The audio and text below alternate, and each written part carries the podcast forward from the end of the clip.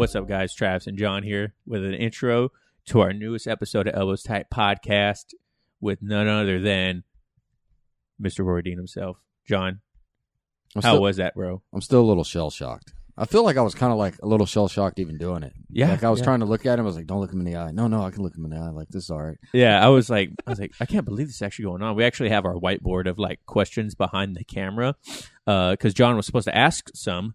I couldn't read it. I could barely read it too. I was like trying not to like read the whiteboard and be as professional as possible, like, and look at, you know, the What made you decide, okay, that's my next question? Yeah. And then, you know, like I was trying to, like Jason Kalipa talked about how being in the moment and sticking with it in the moment. I was like, I cannot look away. he put out so much like good information that I'm going to have to listen to it a couple times probably to really see. Yeah, it was amazing. The amount of knowledge this guy has about jiu-jitsu, and not only, you know, just jiu-jitsu, but Japanese jiu-jitsu, Aikido, you know, and it's phenomenal. And he really brings like a different aspect of,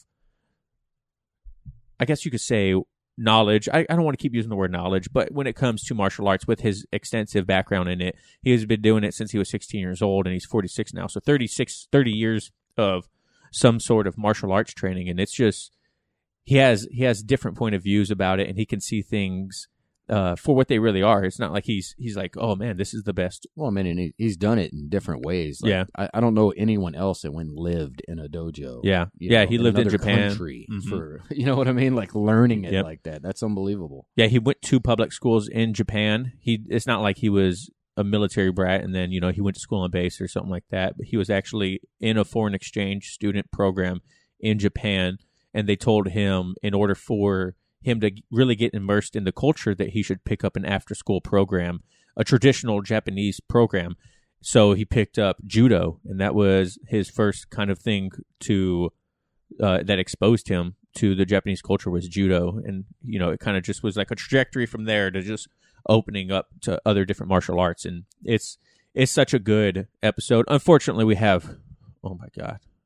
Well, I mean, so many. One of the biggest guys we get on the podcast, and it's just the one day we started having issues. Dude, like camera, like you guys will see, I completely forgot to press record on the first, like the intro with him. Luckily, nothing really was said yet that the video was going to be needed, but the first couple minutes is going to be just pure audio for you guys. If you're watching it on YouTube, if you're listening to it on your favorite podcast thing, then you won't even be able to tell the difference. But yeah, the camera shut off a couple times on us. It was overheating. The SD card on the recorder freaking stopped working. And luckily, we got the audio to sound good on the Zoom, so we can use the audio on Zoom. It doesn't really matter, you guys. You guys won't tell the difference. But behind the scenes, I was like, I can't believe this is happening. Not today. It felt like we were belt testing, and, you know. Oh, we just weren't showing our best. It was bad. It was so bad. But luckily, the interview still went on. Mr. Roy Dean was very professional and completely understood. He's been there, done that, and you know, he obviously makes high quality content as well, so he understands that sometimes things just happen. You know, it's how you react to them, and I just try to fix it as fast as possible in whichever way I can. So let's talk about this beverage of the day. Beverage of the day. I can't wait to talk about mine. This is delicious. I got the, what is it, John? What's the alcohol percentage? None. You know, it's pretty cold today too. I could have used a nice drink. But what do we have? We got Vita Coco coconut water. Travis was nice enough to get me a non-flavored one. I got the pressed coconut and pineapple. I got to say, as far as the original taste on this, I'm not the biggest fan. Yep. But it's got a lot of potassium. Yeah. Yeah. The reason we chose this is, one, John and I have to head into town after this, and it's been snowing nonstop for, I don't know, almost a day. So I was like, oh, we could have a beer, but I was like, yeah. I gotta drive. I don't really want to do that. We'll share a couple pictures of what the outside looked like. Yeah, it's pretty funny. You look at the Instagram; it'll be on the story on the Instagram. But yeah, it's like heavily snowed outside right now. So Mr. Dean was talking about his beverage was going to be coconut water. So I was like, oh, we should share the same flavor with him in coconut water. And then he does a great analogy of jujitsu and coconut water and how they're very similar, which you wouldn't think. But once again, the amount of knowledge this guy has, and he was just like, yeah, coconut water and jiu-jitsu are very similar, and this is why. And it was great. So Hopefully you guys enjoy it. I don't see how you guys couldn't. You know, it's, once again, it's another fantastic episode. But before we let you go, a couple housekeeping things. Follow us on Instagram at Elbows Tight Pod. Like our Facebook page, Elbows Tight Podcast on Facebook. Go check out our website. Subscribe on YouTube, Elbows Tight Podcast on YouTube. We always put out a video with the podcast now. And then also, thank you to Crown Rash Guard for supplying us with fantastic rash guards and sponsoring this episode. So. And now my rash guard fits better. So he did it shrink? I think I just lost a couple of pounds. I don't think it did. Oh, whatever. So thank you, Crown Rash Guard. If you guys haven't checked them out yet, crownrashguards.com. They are fantastic. I absolutely love it, and I couldn't be happier with them actually, you know, hitting us up for this. They're phenomenal. And, you know, with the colored sleeve, the high quality, it's locally owned, single guy doing it all. You can't ask for much more, and they're very well priced. So make sure you guys go check them out and let them know that we sent you. So, but other than that, you got anything, John? Nope, that's it. Thank you guys for watching. Hopefully you guys enjoy this episode of Elbows Tight Podcast, and we will see you guys in the next one. Thanks, guys. Peace.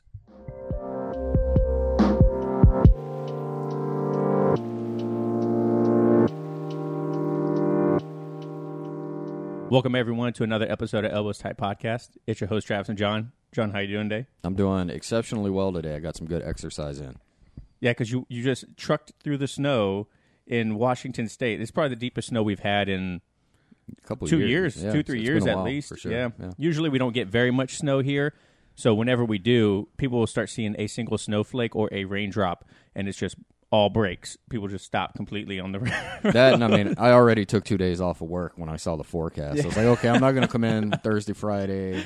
Monday's a holiday. Hopefully it'll melt by then. I told the guys that in my office, I was like, you know what? If I see a single snowflake when I wake up, and not a millennial, like an actual snowflake falling, if I see a single one on Friday morning, I'm calling in. And there was still snow left over from on Thursday night, and it wasn't very much. I was like, I'm going to go ahead and just call out. I'm not coming in, risking it, because our roads don't get hit right away. They usually take a day or two for them to come and dig us out when we do have heavy snow. So, but today we have a very special guest. We have Mr. Roy Dean. How you doing today? Doing well. Thanks for having me on, guys. No problem. Thank you for giving us your time today. But before we get into the interview, Mr. Roy, what's your beverage of the day for today? Beverage of the day is coconut water. I got the Harmless Harvest, which is kind of a tasty variety, but one of many. And it's good. I mean, there's nothing like a coconut water after training. Yes. You put in we were emailing each other back and forth, and then last night you put in there, it was a good synonym for, or simile for jiu-jitsu, right? What, can you go in a little bit of, like, you said a different flavor, but... Yeah, right. So it's all coconut water. It's a kind of a distinct, branch of the beverage chain. Mm-hmm. But you have all these varieties. You have coconut water with mango or lime or pineapple added. You have, and maybe those are different, different systems of jiu-jitsu that have been, practiced by different people. Maybe the coconut water with mango is like 10th Planet. And, if you get the pulp, that's like part of the roots of where that came from. So maybe that's like the jiu-jitsu for MMA. Yeah, that's a good one. I like it. So, and you go everywhere. It's coconut water. It's delicious. It's good anywhere you go, however you get it. But, regionally, it could be different. And that's part of the fun. It's like tasting these different flavors of the same thing. They're prepared a little bit differently, and and you can even look at the family of jiu-jitsu like that. Like judo is jiu-jitsu, aikido, Brazilian jiu-jitsu, some of the older Koryu traditions, Japanese traditions, where they have a lot of they retain some of the weapon stuff. So it's jiu-jitsu is varied, but I think that's one of the best parts of it. Yeah, we actually. My wife and I enjoy coconut water, and so John and I ended up buying a couple coconut waters to join you in on it. And I got the pineapple one. So he got flavored. He gave me original. I can't say I'm a fan of the original. The Vita Coco is good. I've definitely had that one. He's like, oh, this one's kind of rough. I was like, you want to try the coconut pineapple? So, but hey, before we go any further, do you want to go ahead and introduce yourself to the people who might not know who you are, the very few out there that might not know who you are? Yeah, absolutely. My name is Roy Dean. I am a lifelong martial artist. I started training when I was 16 in Japan. I was doing judo over there as an exchange student. And going to Japan changed the trajectory of my life. That involvement with martial arts got me into other forms of jiu-jitsu. I did Aikido, traditional Japanese jiu-jitsu, and then once I got involved in Brazilian Jiu-Jitsu, it was a really deep love affair. It's a challenging art, and that's one of the things that I liked about it so much. So I've been training about 30 years altogether, and maybe, 16 in BJJ, and it's something that's changed my life, and I'm very grateful to the art. I'm currently a third-degree black belt under Professor Roy Harris. Yeah, so what was the first martial art that you actually did? Was it in Japan? So I did a little karate when I was a kid. I got enrolled, but I wasn't, developmentally, I wasn't there yet. I didn't really understand what I was doing. I was probably 9 or 10. And then when I got chosen as an exchange student to Japan, they wanted me to do a traditional martial art or traditional Japanese art after school. And I didn't want to do flower arranging or archery. I wanted to do something, kind of make me a man, right? So I asked to do judo, and they said, oh, it's very tough training. I was like, no, I'm ready for it. So I did that for about a year, and then came back to the U.S., but it was very, very formative. It really kind of popped that bubble of Asian mysticism about martial arts. I mean, judo's about a lot of repetitions and then putting it into action and, full commitment to the throw too. You have to be able to and the perfection in the technique is not in doing a perfect, it's doing it without thought and matching the moment through your movement. So it was a great martial art to start with, and it gave me a great base to go and explore some of these more, sometimes more esoteric arts, like Aikido has a more spiritual bent, and they've eliminated a lot of techniques from their technical curriculum. So you just focus on these essential things and try to get a better understanding there. So I'm really grateful that I had that time doing judo. You just like BJJ, you find out the truth real quick. I read your book, The Martial Apprentice, probably a couple years ago, and it was at a good time because me and Travis were actually in Japan. So we were there working, but we were also training jiu-jitsu in Yokosuka. So it was just interesting because I was reading your book at that time and getting your perspective of Japanese culture and being down there. So that was really unique, and I think that's when we really started following your content, subscribing to your channel.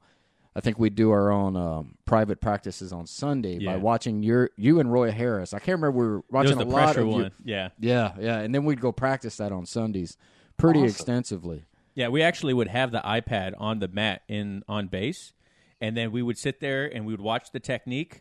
And it'd be okay, now we could practice. And we would practice it, and we're something doesn't feel right. We would rewind it, and then it was like we were in a seminar, a private seminar.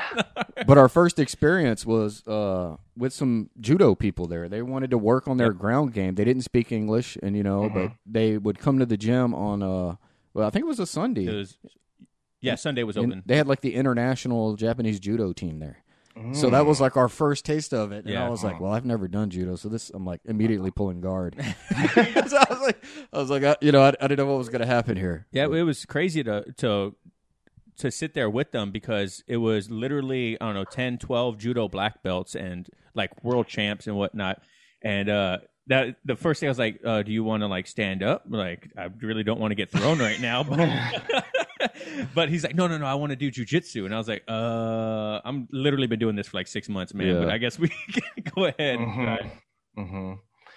That's fantastic. There's nothing quite I'm a big believer in cross training with other, and it could be jujitsu and sambo, could be jujitsu and Aikido, or another catch wrestling too. I think especially as you get more advanced, you need to know what these other grappling arts do, which is kind of outside the norm of the general jiu-jitsu game. Like, I remember going with the catch wrestler, and he did this inside heel hook. I had butterfly guard. He reached down in between and then just cranked on. He was a big guy. And I was like, oh, I need to remember that. And you would never get that in like a normal jiu-jitsu, some of the attacks. So I think it's so illuminating to be able to cross-train with other people, you know, outside of your school or maybe in different art. Yeah, absolutely. I'm actually listening to your book, the other one. We were trying to listen to the same one, but we ended up picking two of the different books. But I'm Becoming the Black Belt. Uh-huh. And we both come from a CrossFit background before we started jiu-jitsu. And I thought it was so interesting that you started CrossFit in the early 2000s in the same school as Greg Glassman, right? So I wasn't doing the CrossFit classes myself, but Greg Glassman taught, because I was living in Monterey, and then he was sharing space with Claudio França up in Santa Cruz. And Claudio and a guy named Garth Taylor were like the first BJJ athletes to be sponsored by CrossFit and to be.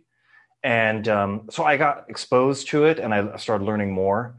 And CrossFit was like different back then. It was more almost theoretical. What if we take this bunch of exercises and these movements from these disciplines and cross-train them?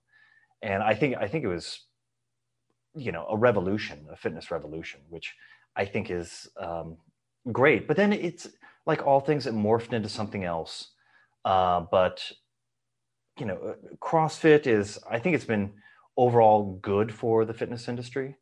And it shook things up. And the entire, you know, I mean, there's a lot of similarities between CrossFit and Jiu-Jitsu. There's kind of a sense of community.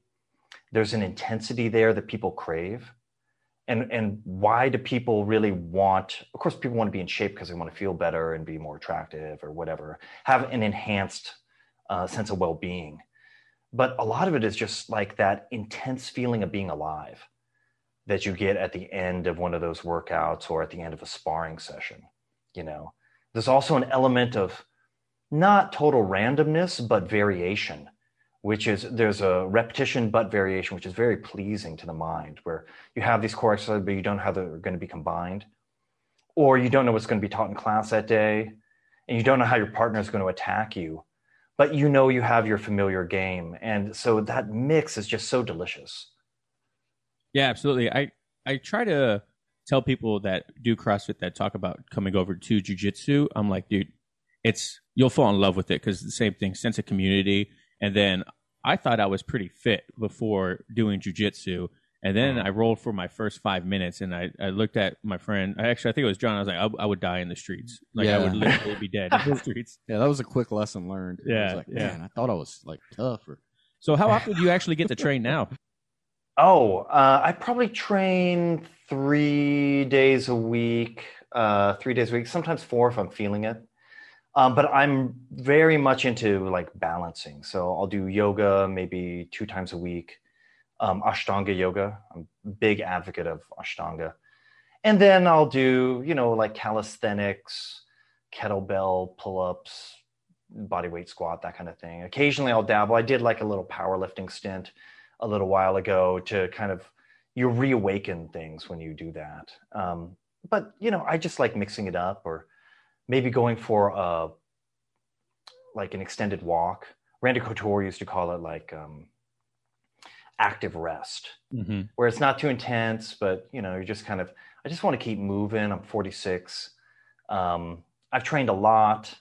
I still love it, but you have to keep your instrument pretty well honed if you're going to be going against, you know, really skilled people or just giants of any nature, you know?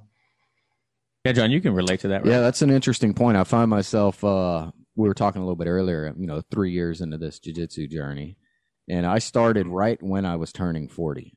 So a lot of the guys I'll practice with or whatnot, you know, they're 20s, pretty fresh. And I'm like, man, I'm trying to find this balance on you know, like how to spar with someone that's vastly, I don't want to say, well, they're younger, they're more energetic, they seem to recover quicker. But yeah, that's just one of the things I'm just trying to figure out now, because I'm still competitive, you know, and I don't. Of course, you wouldn't be in the art really if you didn't have some level of competitiveness in you. He uses wrist locks to neutralize. I do use a lot of wrist locks. It seems to help when they're just so energetic and they're going nonstop, and it's a good way I slow them down. The unguarded gate is best to attack. Yeah, absolutely. Right. How do you deal with? Do you get to roll with younger people a lot? Or? Oh yeah, for sure. Yeah, oh yeah. I'm still super active. So you have to amass a certain amount of technique before you can implement strategy. But the strategy for a lot of those younger guys, you can't match their pace. Right. You can't match their pace. So what you have to do is you either have to slow them down or lure them to a position where you don't have to move that much. Like you can let them pass your guard or almost pass your guard or take half guard or something like that. In a position where, it's a lot easier when, like, if you're on the ground and they're standing up and they're going all fast and they're trying to, like, juke you. You're like, do your thing. I'm waiting here. It's not about racing that guy. It's about, like, he's going to turn that corner and you just know a shortcut and you're waiting at that corner, right? So when he's like, how'd you get here so fast? You're like, That's a great way to put it. That's such a very true. So you said that you are a black belt under Roy Harris, and in your books you talk about how instrumental he was and who you became today and your martial arts background and whatnot. Is there anyone else that you look up to in martial arts that you would hold in the same regard as Roy Harris? Oh, Mr. Harris is a high quality individual and technically like really phenomenal. And he was one of the early people that embraced cross training and kind of JKD mindset. So, there are a lot of people I admire in the jiu-jitsu community. I think Pedro Sauer is like, dude, the vibe off him is just, I've been to many of his seminars, a gentleman, technically amazing. His understanding of biomechanics and everything is just superb. And there's a lot of people that I've admired technically years ago. I heard an interview with a black belt and he was like, his name was Tyrone Glover. He was kind of like an influential black belt here on the West Coast in the early days. A friend of Jeff Glover's, same team, but they're different people. And he's like, you got to become a fan. You have to be, if you really want to get good at jiu-jitsu, you have to fall in love with the art and you have to become a fan of somebody. And then you start emulating things from them. And I would say over the years, I've been a big fan of like David and Daniel Camarillo, the Camarillo brothers. Their integration of judo and jujitsu was dynamic and deadly. Guys like Jacare, dude, I loved watching any tournament footage of him. His timing is aggression, but it's aggression, but it's not wasted energy. He'll explode and then he's able to save energy because he's so aggressive. Boom, he tips a guy over and then he's attacking. Guys like Andre Galvao, he's the greatest Brazilian competitor of like my generation and the greatest American competitor, Rafael Lovato Jr. And even though I'm not like heavily embedded in the competition scene, I do have a lot of respect for those guys because they've been willing to do it, travel, do the training, do whatever it takes to achieve their goals. And so there's a lot of people you can admire people from a technical standpoint, as far as like their competition record and their medal. And then people, you admire more on an, I would say like intellectual level, like Danaher, like Mr. Harris, and Pedro Sauer, I would put in that same category. That's pretty good. Yeah. That was, when you talk about like Mr. Harrison, your book and everything like that, it's really like inspiring that you got to engage with someone and that had such influence, like you talked about, like in your book from him. And when you started jiu-jitsu, you talked about how you had multiple black belts in other martial arts before you even started jiu-jitsu. And I was laughing listening to your where you competed in white belt and blue belt. And you're like, man, I have black belt in judo. I have black belt in this. And like, I'm getting my butt kicked right now. Like, this is infuriating. It shouldn't be, but it's happening anyway. And so my next question is, you have 4 different black belts, right? You said? Uh-huh. And which one was probably the most difficult to obtain? And not only necessarily like physically, but Because I know in the traditional martial arts, you have other aspects that you have to go through. Which one of them was the most difficult to obtain? Oh, I mean, definitely the BJJ black belt is the most difficult to attain. I would say the judo black belt was actually not that difficult to attain because I was in a competition system. So I competed every month, and you have to beat a certain number of guys at each level, and then you go to the next level. And if you get good at a couple of techniques, you can kind of coast your way through to Shodan rank. And this is in high school, so it's different than like the standards that they would have in the United States for where they have you do like the entire syllabus of like the whatever 67th rows of the Kodokan and all that. This is like performance, meat and potatoes. And so I was able to, through my performance, be able to get my first degree black belt after a year. So, you know, after the, you know, in term, like I would say the Japanese Jiu-Jitsu black belt in Seibukan Jiu-Jitsu took a lot of like technical drilling and training, and it was not that easy. I mean, to really understand the art, because they make you do weapons too. And a variety of weapons. So you learn a boken, like a wooden sword, and they have you do like knife defense, gun defense. They're not all incredible defenses, but it's more about giving you ideas on angles to get off the line of attack in different ways. And you know, another thing that they do is like, for example, in the black belt test with Seibukan, he attacked you back in those days. He would attack you with a mystery weapon. Oh, I remember you talking about that in your audiobook, and I was like, that's... Yeah, and you don't know. And a couple people got hurt doing that. Oh. Like, they didn't get out of the way entirely. And there are some... It's kind of... It was, you know, it puts something into you. So I think there's...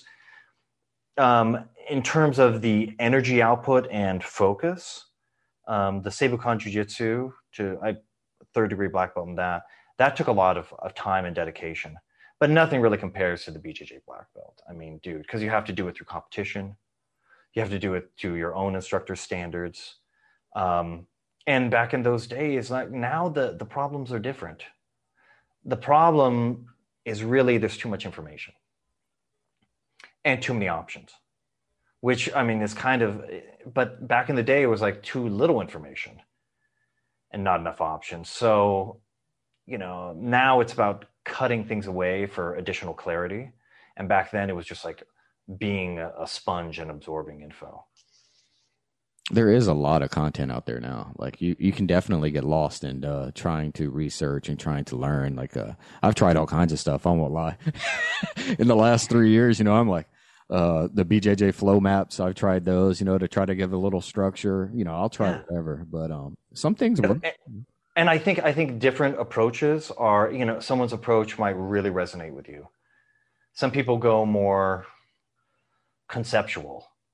Some people go more technical. Here's the exact syllabus that you need to do. Here's, you know, Mr. Harris's approach was fundamental movements into positional escapes. That's the real foundation. And then the techniques build easily off of that. So, I mean, there's, you know, one of my black belts now, he asked, he wanted to do some kind of weird, I wouldn't say weird, but it was like a really advanced thing, maybe some deep half. And I was like, dude, only study those areas when you find yourself in them. If you find yourself in there, then it'll give you answers, but those answers are not applicable if you don't get near that problem. So, I mean, as a white belt or a blue belt, you can accumulate, and occasionally some things make all the difference in the world for you. But unless you find yourself like, oh man, I'm getting my guard pass. Okay, then get a guard retention thing, you know. Or if you find yourself in deep half, but you don't have any options, that's when you go for that instructional. Otherwise, it's just clogging up your mind, man. That's too much. You want less options. I totally agree. It reminds me, first time I ever got knee barred, I wasn't sure what was going on. I didn't know what that was. We were in Japan, and I was like, what is this guy doing to me? So like, he did it, I think 4 times in a row, like really quick. And I just kept tapping. Yeah. Finally, I told him, I was like, look, I'm be honest. I have no idea what you're doing. So we can either, you can change tactics, yes, or I'm just going to keep tapping to this. Exactly. What we're doing. Totally. No. Yeah. And dude, if somebody, I will ask, if somebody gets me with something, I don't get angry. I'm like, dude, that was good. What was that? Yeah, for sure. What was that? Because I'm stealing that. And that's the attitude you got to take. Yeah. We were talking about like content and stuff. What made you decide to want to start putting out content on YouTube? Because you started doing YouTube at the very start of YouTube, right? Early. I was just, I was being kind of creative, and I've always been into doing digital media. So, I grew up playing the piano, and then I went to school to become like an audio engineer, write music electronically. And then I got hired by a production company, and then I learned all about video editing, and I was like, oh man, I can do all this myself. And I thought, I had a couple of ideas. I said, one, I got to quit the 9-to-5 grind. I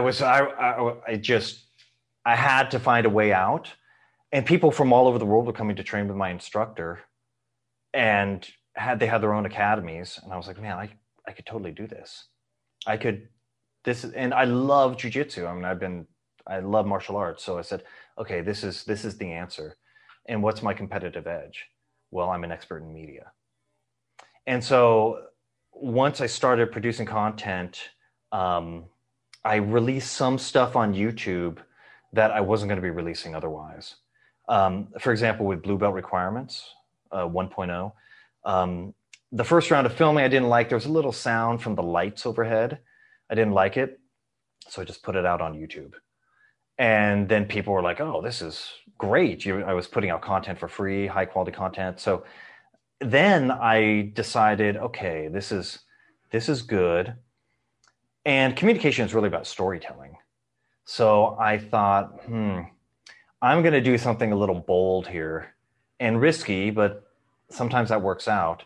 And I started posting my belt promotion demos, and because I wanted to, I mean, it's like just tearing off your shirt, like, here are my standards, right?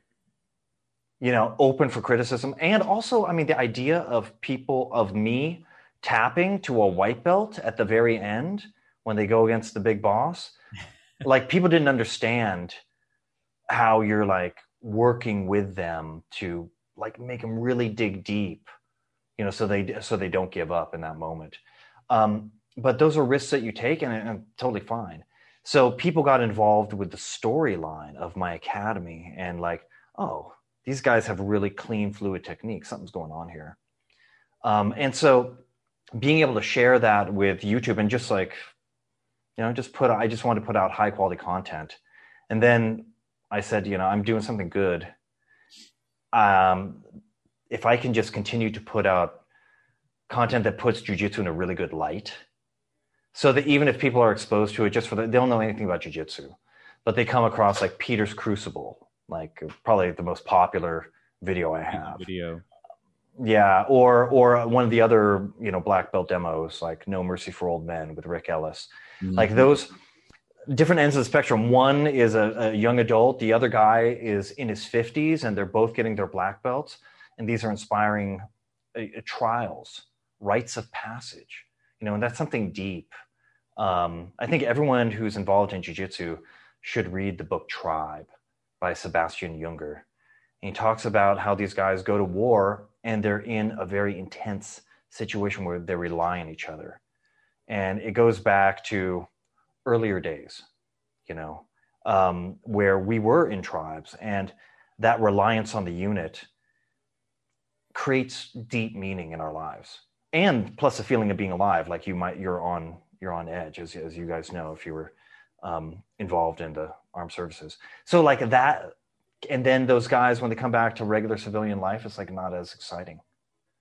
Like they're missing something.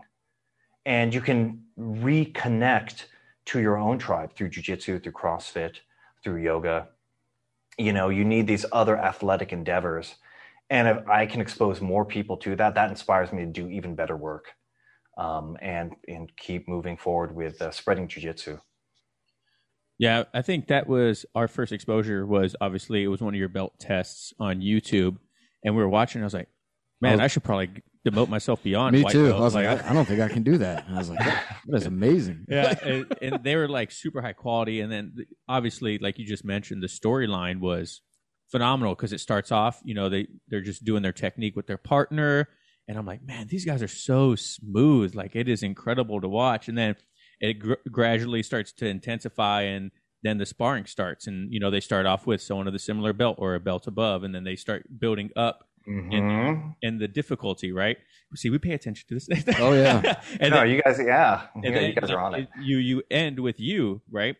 And when I first started, I was like, I don't think I could ever tap a black belt. How are these guys tapping, you know, Roy Dean in these videos? And then as I started getting more experienced, I realized, oh, he was feeding him that armbar. He was like, hey, here it is. Are you gonna are you going for it? Like, this is it. And I've noticed it from higher belts that I've rolled with too. If they want to see my skill, they start kind of feeding things to me, and if I start taking it or not, you know. Mm-hmm. So. Yeah, awesome, dude. Thanks for paying attention, guys. And that, you know, and that thing, that dynamic of the upper belt. You know, or it's like lions, you know, the big lion will just like, oh, have the little lion attack, and it falls over, it plays, you know, it goes into it. Same thing. I throw people when I'm training. I'm checking their awareness level. Hey, I'm reaching back between your legs here. Are you going to triangle me or what? Oh, you're not seeing that. I'm putting my forearm on your throat. You don't know which way to turn for the arm bar. You're not ready for your blue belt yet. It needs to be a little bit more automatic. You know, so being able to just like feed that dynamic and have your ego check out, because initially with jiu-jitsu, it's like, no, this is like my identity. You know, am I gonna, you know, this, it's simulated war, and you lost that battle, and your genetic, you know, legacy is now cut off because you just got tapped by someone, right? Yeah. On some level, that's what we're working with, but we have to morph that into, no, we're playing around. And you know, and we're using the art to do other things like mood regulation, keep in shape, connect with other people, you know, and get lost in the game. The problem solving skills that you get in jiu-jitsu allow you to like keep an open mind about things. I wish more politicians did jiu-jitsu, because it's all about, okay, that normally works, that should work, it didn't work. Let's look at a new approach. And there's no judgment. There's no moral judgment with like leaving one thing behind and going for another avenue. You know, I think over in the UAE and a lot, they're doing jiu-jitsu in the educational system. Mm-hmm. You know, like we do high school wrestling here. You know, they did judo like that in Japan. If they had jiu-jitsu or judo or, you know, some of these other martial arts, if that were supported by our educational system, our public educational system, I think we'd have a more peaceful society. Yeah, that would be interesting. I really thought about that. That would be interesting. Yeah, one of our friends, he's going to school similarly for film and audio, and he was asking us to do, for his thesis, he's going to do a documentary on how in public violence is frowned upon, but the second you enter a school like a jiu-jitsu school or taekwondo or something like that, then violence is embraced, and how that affects you outside and inside, right? The two differences. And so he asked us to do an interview with him, and I'm like, man, that's a very thought-provoking idea, right? Like, I can't the second I leave these doors, me arm-barring someone in the streets is kind of frowned upon, but I'm doing it inside the school, and it's you know, everyone's on the same page, you know what I mean? So that's a very, very thought-provoking thing for me. Is like, man, maybe more people should do this. I mean, when you fall in love with something, you always try to get everyone to do it with you, you know? Right? Like, we're always like, come do jiu-jitsu. Come do jiu-jitsu. We've tried to talk everyone we know into it. Yeah, not everyone's roll their eyes when they look at it. Not everyone's into it, but you know, BJJ is. Look, I call it a high art. It's challenging. You got to be physically adept. You don't need to be the strongest guy in the world, but you can't have any weak links in your chain. So you got to be strong enough in jiu-jitsu. You got to be flexible enough. You got to, you know, you have to have strategy and technique and whatever. So there are all these things that if you're not there yet, you're not going to be as successful as you'd like to be in the art. Because it's a, I mean, dude, it's real resistance, right? But there are other martial arts that I think might interest people a little more, like, say, Taekwondo, or like the Japanese Jiu-Jitsu style, Seibukan. Sometimes those are like, I call them feeder arts, where they get people in the door, they embrace like the entire ritual of going in and changing into a uniform and studying things and learning specific movements. You know, there's a difference between, I guess, many traditional martial arts where you're promoted on the replication of movements as opposed to your application of technique against resistance. I mean, those are two totally different bars. But just to get people to this low bar is better than nothing. Yeah. Agreed. You know, and so it can be that way with, I happen to like Ashtanga yoga more than I like Bikram yoga. It doesn't mean that I hate Bikram yoga. And Bikram was like the first time I ever got the yoga high. So I love Bikram yoga or hot yoga these days, because it gives you that yoga high and you don't need to like practice for a year so you memorize a sequence so you can focus on your breath instead of, oh, which pose comes next, right? They take all that out. They crank the heat up. You feel wrung out by the end of class and you're like, I feel amazing. So, you know, to be able to get people in the door. And then if they want like a higher approximation of truth, in terms of physical combat, then they can gravitate toward the BJJ. Yeah. So when you do your video content, going back to that real quick, like we keep saying, it's very high quality. If people haven't watched it yet, please go watch a video. You'll be amazed on the quality of this content. What's your equipment that you actually use for the videos? Good question. A couple of different things. I'm usually a Sony guy, so I've had a variety of Sony like 4K camcorders that I've used.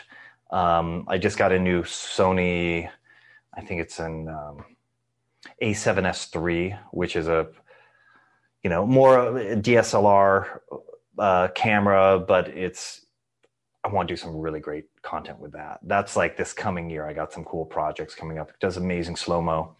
I also have used the DJI Osmo Pocket to do Pure Rolling 2. So with that was recording at 60 frames per second, and it was just, it's buttery smooth. And so for the slow-mo in that, I usually use Sony cameras, and I try to get the audio good. That's a very important element. Absolutely. And I try to have dynamic camera guys. Like I do a variety of projects. So I did I've done a lot of instructionals that are real, super clean, like no one else is on the mat. And then I wanted to go in the opposite direction. So I started doing Coachella, which was like fly on the wall. This is real life, nothing scripted, no special microphones or anything. This is just like, this is what it is. And it was a kind of a juicy snapshot of the dojo at that time, which I liked. And now I'm kind of doing things in the middle where it's real life. For example, I'm working on a new project called the Jiu-Jitsu Class, Volume 1. And these are real classes that I've taught for the people in the room. And you see them in the background, you see bags in the background, whatever. But the camera work is awesome because the guy's really, he's getting in there. It's very different than just being on a tripod, right, standing back. No, you feel it's immersive. And it's the real stuff that these people need to know, which is a different setup than the way most instructionals are. They go usually really, really, really, really deep in one particular subject matter. You know, but this is more of like linking words together into sentences and saying like, hey, you could say this or you could say that, you know? So anyways, I'm working on the artwork with Peter Hulse right now, Peter, my black belt. Oh, okay. And he's also a graphic designer. So we've been working on that PDF download. Every time I do a project, I want to be better than the last one, right? You know, I want to be beautiful. I want to be great content. and that in turn gets more people involved in the art. Absolutely. I'm a Sony guy too. This is the camera that we use is a Sony A6100 with a Sigma 16 millimeter on the end of it, right? So good glass in front of a good body too, which is totally great. And it's funny that you mentioned that because John is not a tech guy. I'm like, thank God your stuff's so easy for me to get to on Apple. It's just like, boom, done. All my videos are there. Download. That's why I like it. But like this whole setup, like, I have a vision in my mind of what I want our podcast to look like and sound like. And obviously audio is always the first thing that we need to worry about and how good the audio is. But then I was like, you know what? I think we can branch out and start doing different styles of content and do like a video podcast with it too. And so sure. I invested in a decent camera. And next thing we want to do is I told him, I was like, we should do like instructional videos, like blue belts teaching, white belts.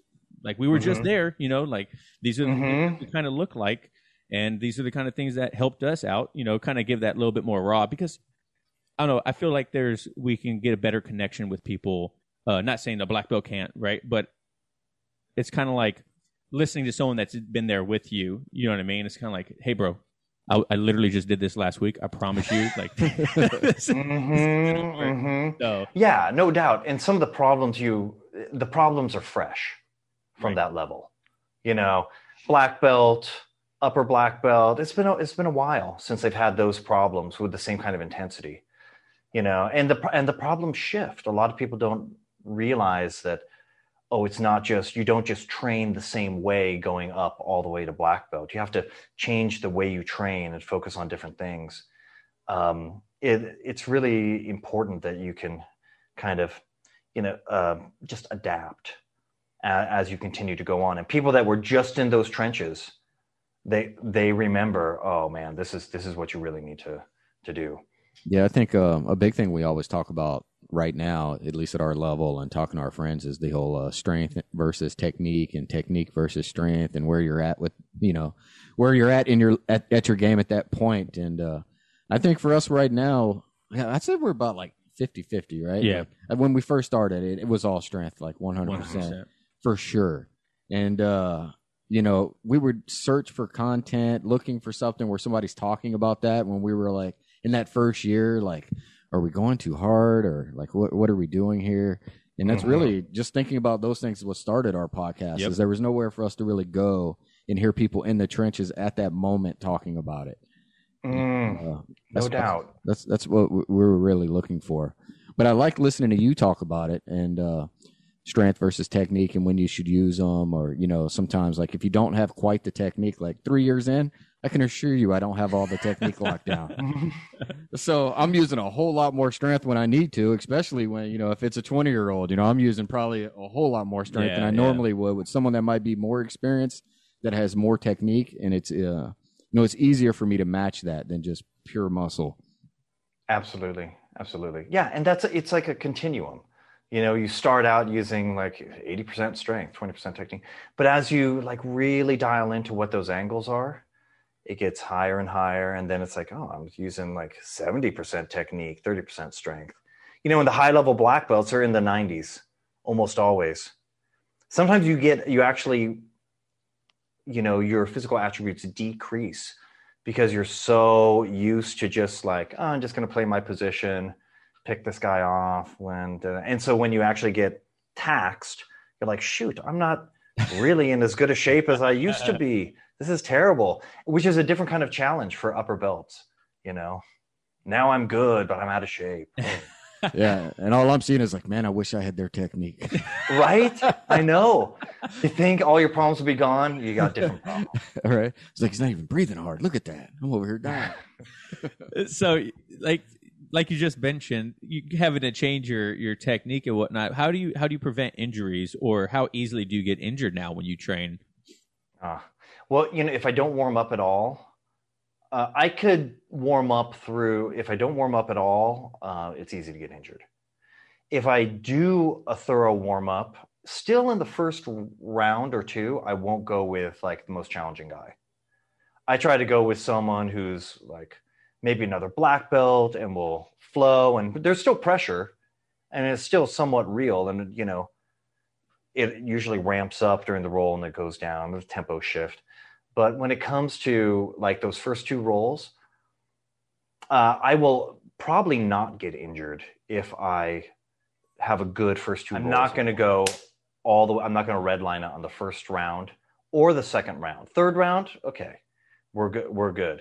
But you know, I need at least 10 to 15 minutes of rolling before I'm going to really go against that, you know, that 240 pound black belt who's just a beast. You know, I'll do it. It's cool. And it's good for me to do that, but I know better. I've taught myself. And I don't get exhausted anymore. If I'm like, oh, that was good. I did 5 rounds, maybe 6. We're good. Don't get exhausted and then strain too much at the very end. That also prevents injuries. Yeah, John, how do you kind of prevent? Because I know you've had a couple more than I have. Yeah. Well, I mean, I don't know. I think sometimes I'm just going too hard. And I think you said I get exhausted, but I just keep pushing through it. And, you know, sometimes I'll even take off the gi and I'm like, I'm done. And then somebody will be like, one more roll, go back on and I'll do it. And I'm like, hard to turn it down once you're warmed up. I'm like, oh, I just shouldn't have. But, you know, I laid off the weights for a while. I'm trying to get back into weight training, seeing if that'll help prevent some injuries. And you know, we'll see. I do prefer to warm up. Not too long of a warm up. I like maybe 10 minutes tops, but all good. Then I'm pretty much ready to go after that. Yeah. So what lessons would you tell the younger self that you've learned on your way through your journey in jiu-jitsu? Wait, are you saying what would professor tell his self when he was 16? Yeah. With all the knowledge he's amassed now, what would he tell himself? Yeah. Oh, tap early, tap often. No one's watching.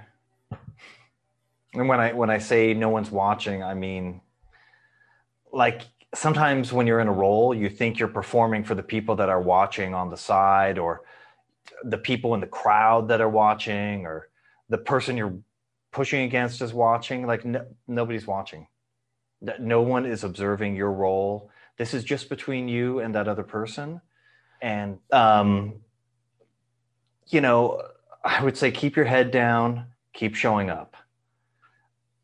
It's a marathon, not a sprint. And I would also have to, I guess, end that with it's all about longevity. It's all about longevity. So all of your physical training should embrace that. I've known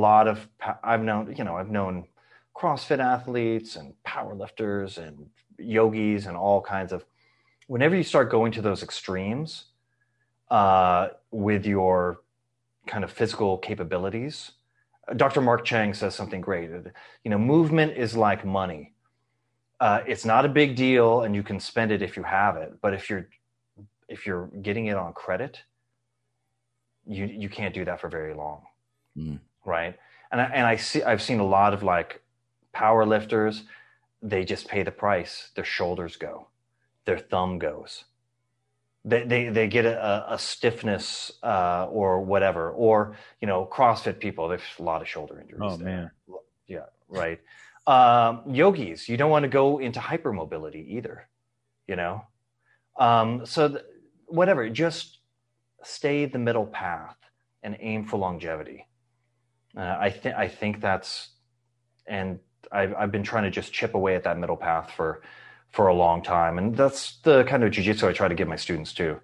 Like, it can be applicable to MMA or competition jiu-jitsu or just whatever, health and fitness or your own personal, you know, figuring out the chess game. But you don't have to go to any one extreme and be pigeonholed there. So when you look to promote your students, what besides technique, or is it just purely technique that you're looking for them, the application of jiu-jitsu, or are you looking for kind of personality traits? Because I know in some schools when a blue belt is just, you know, the first belt, but as you start getting higher up, you become leaders in the school.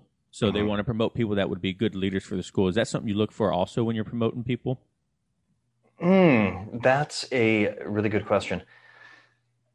Because BJJ is a performance-based martial art, you know, it is kind of about performance, movement, and technique, ultimately. However, if the personality doesn't and their behaviors don't represent the art, then I need to work with them or maybe even hold them back a little from that. I also take into consideration, like, okay, how old are they? What were they like when they started versus where they are now? You know, sometimes you can't compare people to, you know, against the stud in the room, you know, your normal average person against, you know, someone who's a formerly high-level athlete or collegiate wrestler or whatever. You know, you have to compare them. Could that guy kick that guy's ass if he walked in? You know, the guy from 3 years ago, would this guy be able to beat him up? Almost assuredly, it's yes. You know, so you have to kind of compare people to where they were. And you know, I have a litmus test for a couple of different things, like white to blue. Would you be able to defend yourself on the street? And I don't mean beat up the attacker. I mean, like, be able to negate the situation, maybe run. Or if, you know, someone put you down, put their forearm on the throat, do you know which way to turn to get the arm lock? Even if you don't get the arm lock, you'll probably get them to break away from you and you can take off. So do you know the basics? Okay. Purple belt, are you tapping people? You got to be able to tap people through combinations of techniques. Okay. Brown belt, it's more about being it's like a seasoned purple belt. Purple and brown are very, very close. But you've been able to, instead of just attacking, you kind of start drawing back and observing at brown belt what the common responses are. So you get really, really efficient. Like, oh, I'm on top half guard. He'll either do this or he'll do that. And you know that and you're ready for it. So it looks like so easy, almost like you're a mind reader when you're at that level. How do you know I was going to do that? You know, because I've been there like 100 times and you've only been there twice. Right. And then when a black belt, that's when, to your point, it really kicks in. Do I want this person representing me in my lineage? That's the big one. And so far, everyone I've promoted to black belt, I'm very, very pleased with who they are as individuals and their technical levels. So it is a consideration, but not the only one. How many people have you promoted to black belt so far? Not that many. I think I'm at 8 or 9 so far, and I had a couple waiting. I have 3 guys that are waiting in the wings, but because of COVID, so in 2020, I was supposed to promote my guy in Russia, which I did online, which I thought was cool. I didn't want to make that the norm, but I was like, there's an opportunity to do something cool and different. And then my guy Caesar and another guy Hardy. Hardy's been a brown belt for like 8 years or 9 years. Like, okay, it's time, you know. So, but the pandemic, you know, cut all that down. And so I've been checking in with them, and they're like, no, I need more time now because, you know, I'm not training as much, and et cetera, et cetera. So it's still a pretty high bar in my organization, and and it's an honor to be able to promote. I mean, when I started as a white belt, blue, I couldn't imagine being a black belt. It was like the skill level was so high. And now to be able to help pass that on, thanks to the great instruction that I received from my teacher, you know, I'm able to pass that on and pass it on to more people around the world. It's good. And that's one reason why I really like have dedicated my life to jiu-jitsu. It's because it's part of the answer. It's not the entire answer, but it's definitely part of the answer to making us a healthier society. Yeah, I agree. We both of our kids are in it as well, and I have 2 daughters that are in it, and they've been in it probably close to 2 or 3 years with me. Yeah, about the same time as this. But I can even see them change from when they started it. Like my youngest, she was almost 6 when she started it, and it was interesting because I'd see her in class. You know, she was learning all the techniques, learning everything they taught, and me and her did a competition together. And I've got some pictures of her in this competition where, I mean, you could see hilarious. The determination on her face, and it was like a game changer for her, that competition. Her game just changed from going, because I think she was having, she still has a lot of fun, but it was always fun and learning. She did a competition, and now it's even a little more serious to her. So I can see the difference, and I can see the confidence it puts in both my girls. So I really like it. Yeah, our son, my son is 12 years old, and when he first started, he was probably about 10, 11, right? We've been doing about 2 years now. And he was a very introverted kid. He would get into class and he wouldn't want to like touch people or have people in his bubble or anything like that. And I'm like, look, man, this is for you, because kids are jerks. I was like, and there might be a time when some kid tries to think he's bigger and badder than you, and then you're gonna show him that you don't want to be messed with, right? So it's like that confidence that you'll be able to defend yourself also. But yeah, in the last 2 years, it's completely different. He's like a whole different kid now. It's crazy. I absolutely love it. He steps on the mat. Before he goes on the mat, he'll be like, do you think I should go easy on the kids today, or should I try a little bit harder? I'm like, look, bro, like, I think you should go as hard as you think you should go.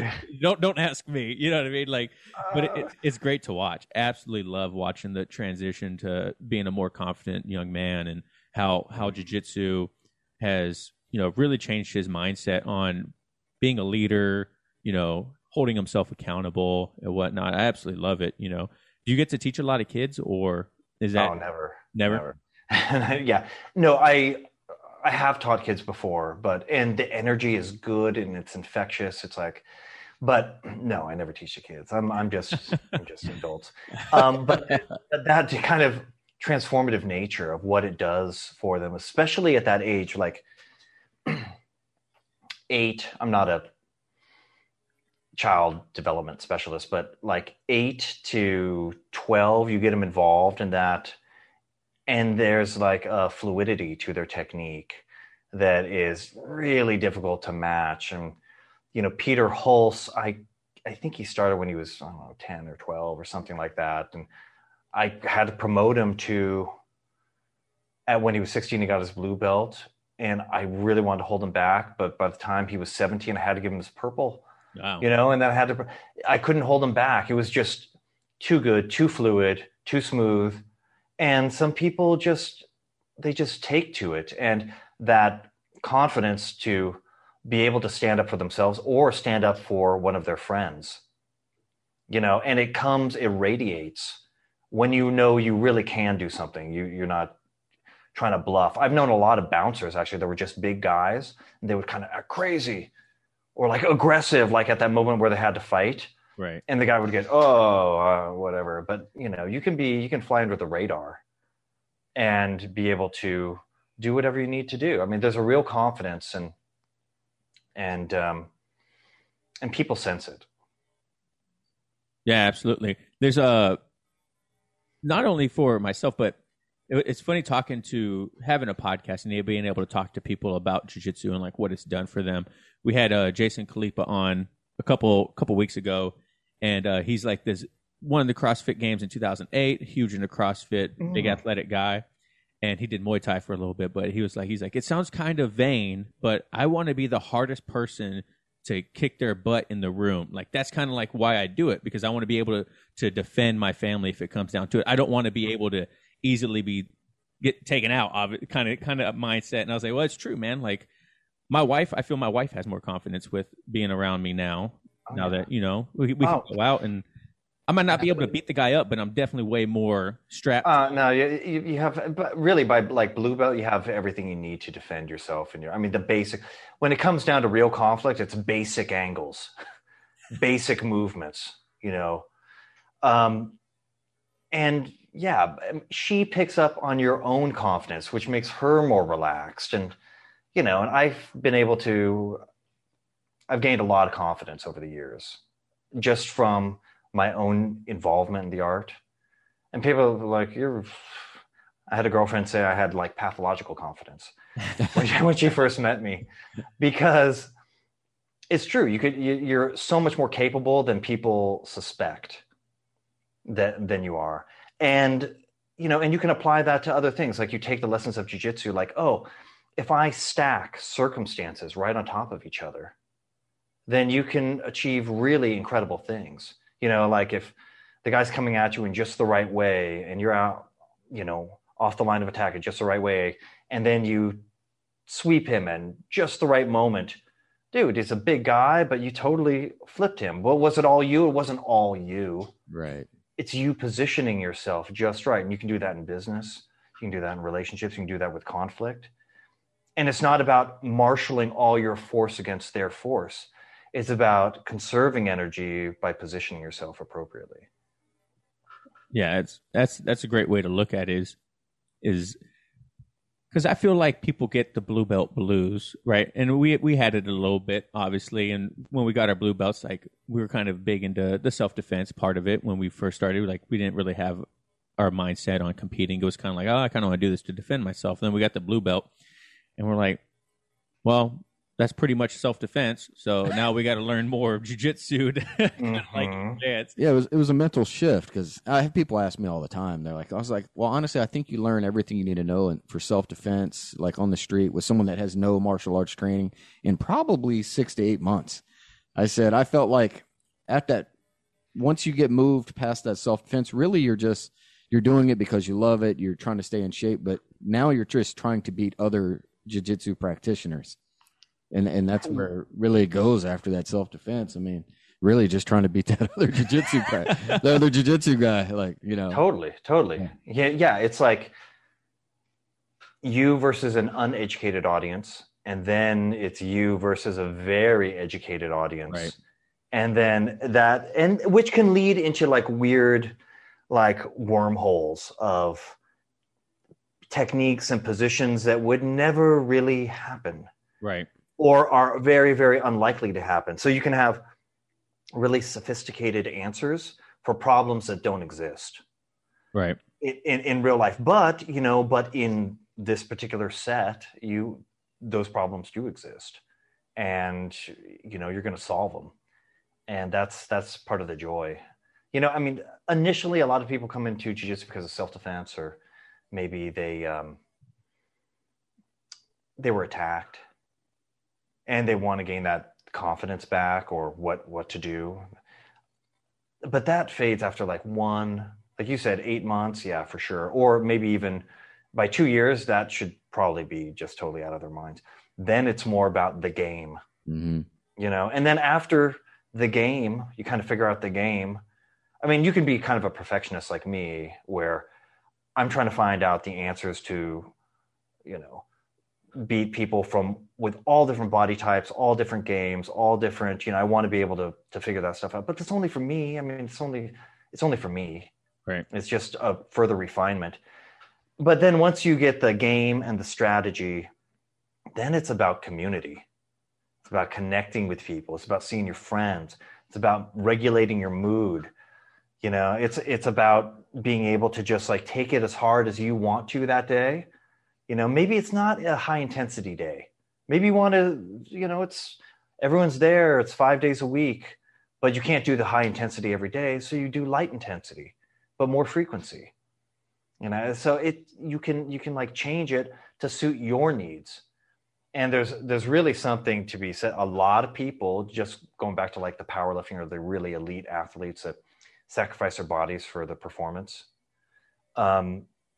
you know, there's something about, again, just go into that middle path. You're going to enjoy it longer, and you're going to get more output from the art. You don't want to become a slave to the art. You want the art to serve you. You don't want to serve the art. I mean, you do in a way, but you don't want to become a slave to the art. Yeah, this is a technology and a tool for you to improve your life. Be spot on with that. I think that's like the balance, you know, we talk about it all the time. Like, you know, work, training, kids, life, we're trying to find that balance right now. And, you know, sometimes drawing a hard line, like we're only going 3 times this week, like, you know, not going and trying to go as much as you can to every class that's available. You know, just, I think you're spot on with that. And once we tend to get into that habit of finding that balance, it's much more enjoyable. Absolutely. I've taken a step back from doing jiu-jitsu as much, especially once we got our blue belt. I felt like when we were white belts, it was like, go, go, go, go, as much jiu-jitsu as possible, learn everything I possibly can, YouTube it, Instagram, you know what I mean? Just trying to soak up as much as possible. And now I'm like, well, I'm going to go 2 times a week, open mat, you know, enjoy it and get to roll with the newer people, try to teach a little bit of what I know. And I enjoy jiu-jitsu so much more now. Like, I don't feel like it's taxing me as much mentally or physically. You know what I mean? Like, it's like, all right, I get to go to jiu-jitsu today. Not I have to go to jiu-jitsu today. Like, I get to go to jiu-jitsu. I get to do this today. And it's honestly, that mental shift has been phenomenal. I mean, physically going through something as hard as, you know, 3, 4, 5 minute rolls or 5 times is like, you leave with that high. You know, you talk about that yoga high. You leave with those endorphins, and you're like, oh, man. Well, I'm not going to do that for 3-4 days, but it was great right now.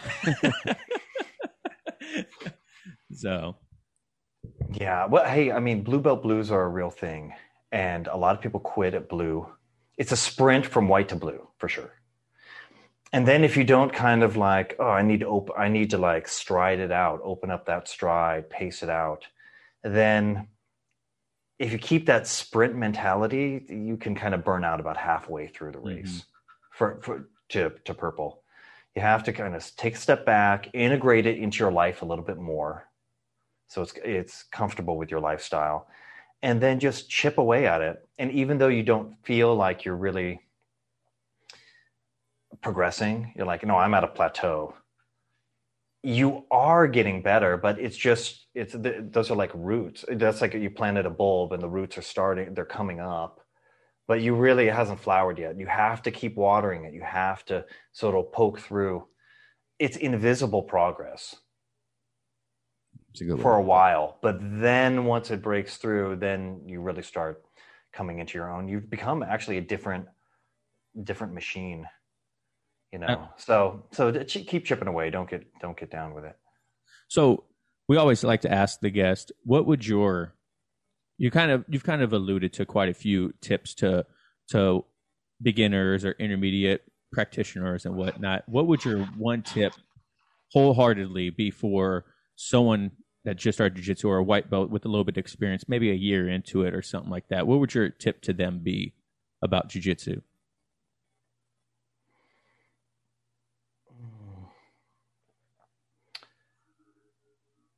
Make friends with the ground.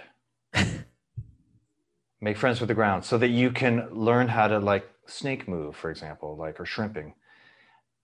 It's you working with the ground so you can eliminate friction, right? So you're flat on the ground, boom, you eliminate that friction. Then you move because you have fewer points in contact with the mat, right?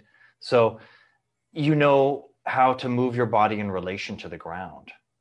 And if you roll over and you're like table topping or something, like kicking your leg through and you're on all like hands and feet, like looking down, or what you want to do is sit out or something like that. You need to know, get comfortable with that weight distribution into your hands, you know, being able to switch your base comfortably.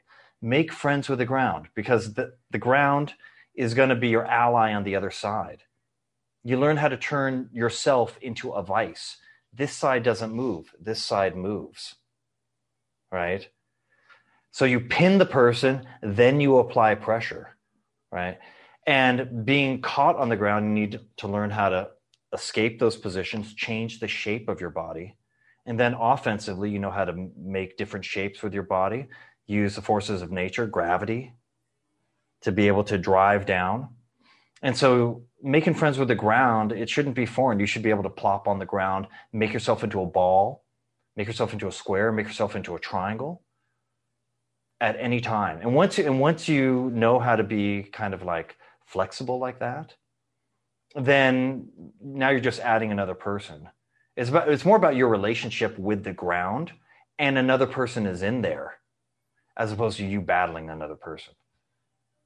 That's a great way to look at it.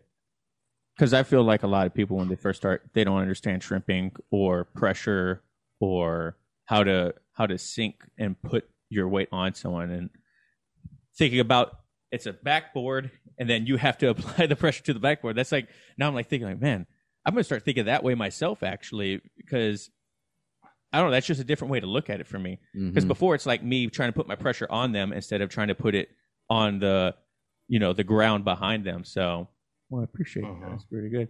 So I don't want to, we don't want to keep it too much longer. Where can people find you on Instagram, YouTube, and whatnot? Okay, you can check me out on Instagram, Roy Dean. RoyDean.tv is a website. You can go search for Roy Dean on YouTube. And, you know, I go through phases of activity on social media. Sometimes I want to pull back. Sometimes I will new project, really put it out there. But yeah, follow me. I'm always trying to put out high quality content that inspires people. You know, it's one thing to the art's been very, very good to me.